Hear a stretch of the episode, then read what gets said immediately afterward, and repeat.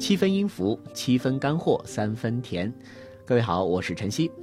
那从今天开始呢，七分音符的播客节目就正式上线。呃，我将每周为大家来更新一期关于古典音乐的内容，可能是艺术家访谈，可能是一些古典名作的解读和赏析，也可能呢就是一个人的古典侃大山，有话则多，无话则少。因为平常工作的关系呢，我一直是以古典音乐的演奏者、评论者和媒体人这三重身份在活跃，所以节目当中啊，我也会尽可能的结合这三种视角来进行古典音乐的内容输出。今天的第一期节目呢，就和大家一起来聊聊古典音乐中最基本也是最常见的关于鼓掌的那些事儿。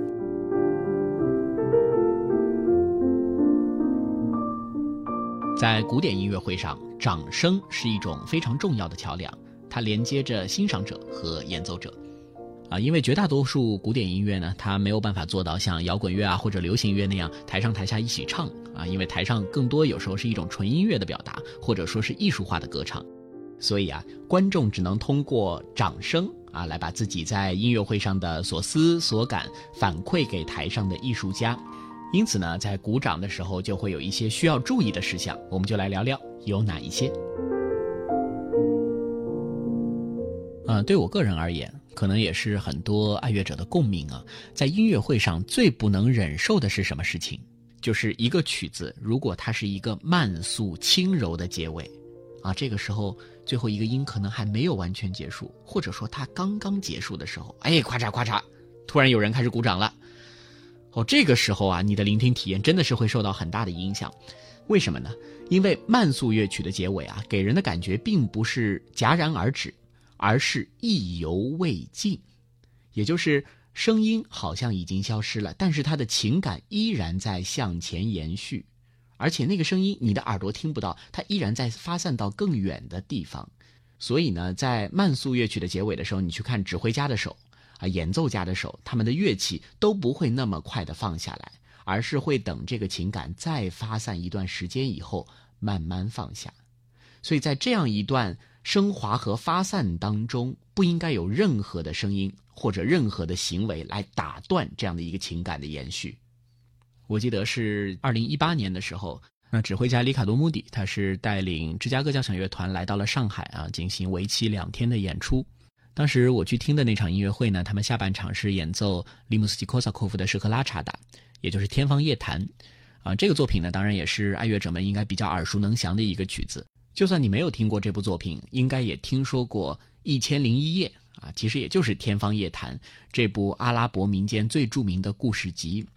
在这个故事集当中呢，主人公舍赫拉查达，也就是一位美丽的公主，她是用每天晚上讲一个故事的方式，最终感化了残暴的苏丹王舍赫利亚尔。所以在乐曲当中，作曲家呢就用小提琴的一个非常弱奏的旋律片段来象征这个温婉柔和的公主。这个片段呢会出现在乐曲的开头、乐章之间的连接、乐章当中以及整个作品结尾的部分。那那一天呢，我印象呃，指挥家跟整个乐团的状态非常非常好。呃，演奏这段旋律《舍赫拉查达》主题的小提琴首席啊，拉得也非常棒啊。在这个四个乐章到最后结尾的时候，听到那段滴答滴答答答答滴答滴答啦啦啦啦滴啊，我们这样一起来听一听这个结尾的片段，就最后一句。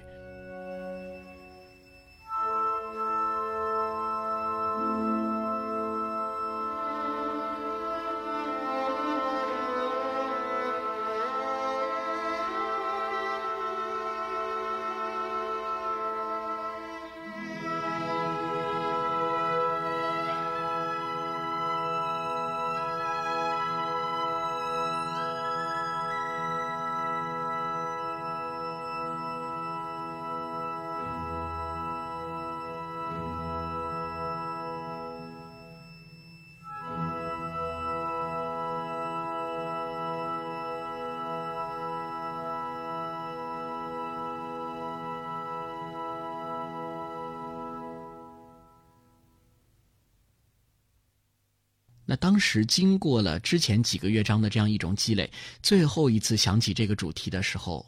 哇，那整个人，我想在座的很多的一个观众都会是这样的感觉，就这段旋律太美了，就有点像是天空中阴云散开，洒下了一束光，一束线性的微弱的光芒，但是那段光是那么美啊，就好比是白居易在《长恨歌》里的那句仙乐飘飘处处闻，就是那是一种现场的最高的一种境界，带给人一个非常完美的感受。可惜的是啊，最后这个音刚刚结束大概零点几秒，哎呀，我前排的一个观众哦好噼噼开始鼓掌了，我的天，好家伙，当时我的感觉就瞬间被人从一个美梦里揪了出来啊，就好像你在吃一道非常鲜美的日本料理啊，里卡多·穆迪他是大厨，给你调配了精美的刺身，你在尝它的美味的时候，突然被人塞了一管子芥末，哎呀，所以瞬间的那种享受啊，就荡然无存了。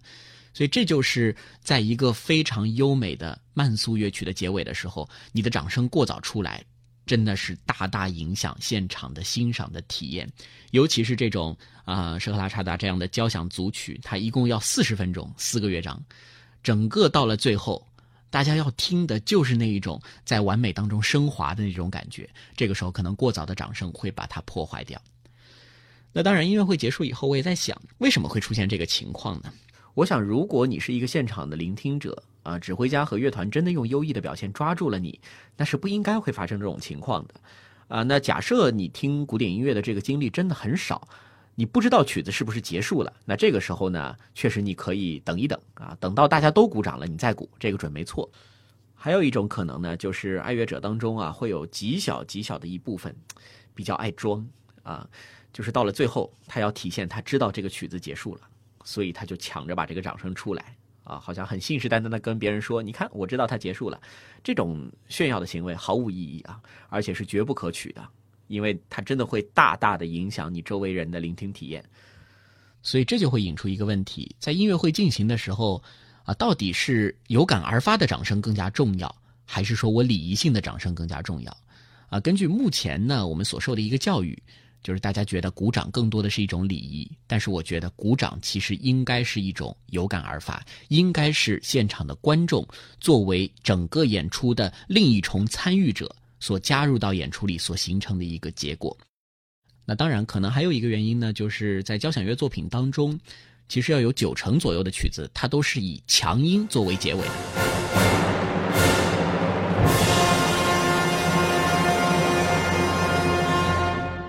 指挥家这个时候手在台上一收，底下雷鸣般的掌声开始鼓掌，所以这个是大家更习惯的一种鼓掌的方式。那在这个中国的音乐会舞台上，其实以交响乐作品居多，而交响乐作品当中呢，又是以强收的居多，所以可能在这样的一个行为习惯下啊，大家也养成了声音一结束马上鼓掌的这个习惯啊、呃。所以呢，对于爱乐者来说，以后在听到一些以慢速作为结尾的这样一些作品的时候呢，其实你更多的可以去感受一下这个结尾所带来的魅力。呃，我觉得慢速的收尾它其实给人带来的思考以及后续的这个想象空间是要大过强收的结尾的。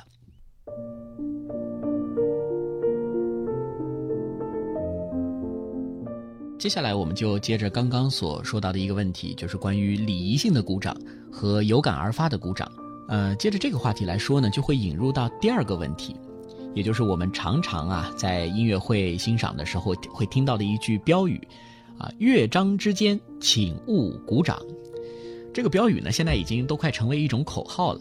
啊，甚至呢这也是可能对于一些爱乐者来说，这是反映你是比较高级的爱乐者还是比较入门的爱乐者的时候一个比较分辨的方式啊。那对于这个问题呢，我先说我的观点，乐章之间是否鼓掌和你的欣赏水平啊没有任何的关系。就算你鼓掌，它所带来的影响也远远没有在慢乐曲末尾过早的出掌声所带来的影响这么大，因为乐章之间它毕竟多数情况都是有所停顿的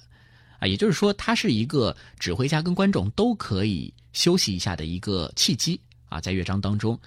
诶，那这个时候如果观众想我觉得前一个乐章演得很好，我要鼓掌，这有什么不可以呢？其实对于这个问题呢，啊，它是有一个历史传承的，我们就不在节目里说了。大家如果感兴趣的话，可以去啊一本叫做《音乐时空》的杂志上面搜索一下。二零一五年的第十二期开始，这本杂志呢用了五期的时间，连载了一篇长文，名字叫做《乐章之间能不能鼓掌》，作者呢是翁子哲。那这位爱乐者呢，他是非常系统的从这个历史的角度来剖析了这个乐章之间究竟能不能鼓掌，从什么时候开始让鼓，什么时候开始不让鼓啊，这样的一个历史脉络。如果有兴趣的话，可以直接啊在网上搜索一下就能看到。那简单来说呢，就是在莫扎特、海顿那个时代啊，乐章之间是可以鼓掌的，甚至有时候乐章还没结束，到了一个特别精彩的片段，都会有观众鼓掌。而到了贝多芬之后啊，尤其是到了门德尔松开始啊，门德尔松呢在演奏一些他的新作的时候，就明确禁止说啊，我这个作品的乐章之间请不要鼓掌。那这样做呢，带来的好处还是非常明显的啊，对于指挥家、独奏家和乐团成员来说，他可以把这个所有的思维全神贯注地投入到音乐当中，在这个曲子结束之前呢，就不会受到一些外界因素所干扰。那对于观众而言啊，大家从实际的角度来想想，如果是贝多芬的一个交响曲，每个乐章后面我都鼓掌，跟整个交响曲最后我再鼓掌，哪个来得更热烈呢？那肯定是最后一起鼓掌来得比较热烈一些啊。像是在贝多芬的这个第六交响曲田园当中，它的后三个乐章直接连起来写啊，也不给你鼓掌的机会。另外呢，像是门德尔松的E小调小提琴协奏曲啊，直接把三个乐章全部都连到了一起，也不给你鼓掌的机会。所以这个时候啊，你憋到最后哦，往往就是雷鸣般热烈的掌声。但是啊，话说回来，我一直认为乐章间不得鼓掌啊，这个可以说法则吧，它在执行起来的时候，我觉得不应该那么严格。另外，它更不能作为衡量欣赏者欣赏经验和欣赏水平的一个规则。为什么呢？因为乐章间禁止鼓掌啊，它更多的还是一个礼仪性的规则，也就是出于对古典乐的尊重，出于对台上演奏者的尊重啊，我不能用过多的掌声去打扰它。但这个并不能说明这个作品乐章结束以后你真的不适合鼓掌。举一个例子，比如说贝多芬的第五交响曲，大家都熟悉的命运，或者德沃夏克的第九交响曲自信大陆，这两首曲子的第一乐章结束，你来问一下自己，你真的没有鼓掌的冲动吗？我想多少是有的吧。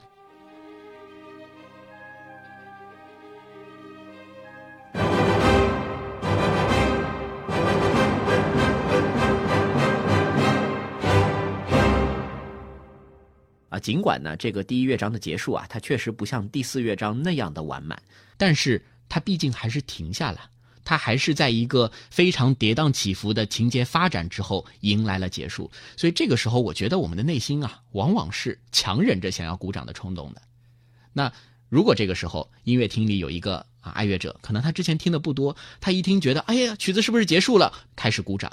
那这个时候你应该鄙视他吗？不应该，这说明他很好的领会了作曲家以及台上的乐团和指挥家所想传达出的这种情感的表现。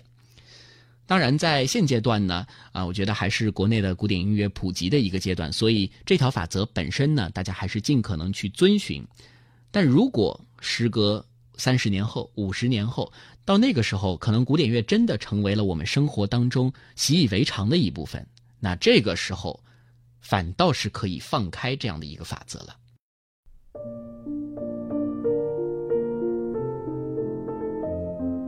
最后呢，再来简单说说在音乐会上啊一些比较特别的表现自己情感的方式，比如说喝彩、尖叫啊，比如说起立鼓掌，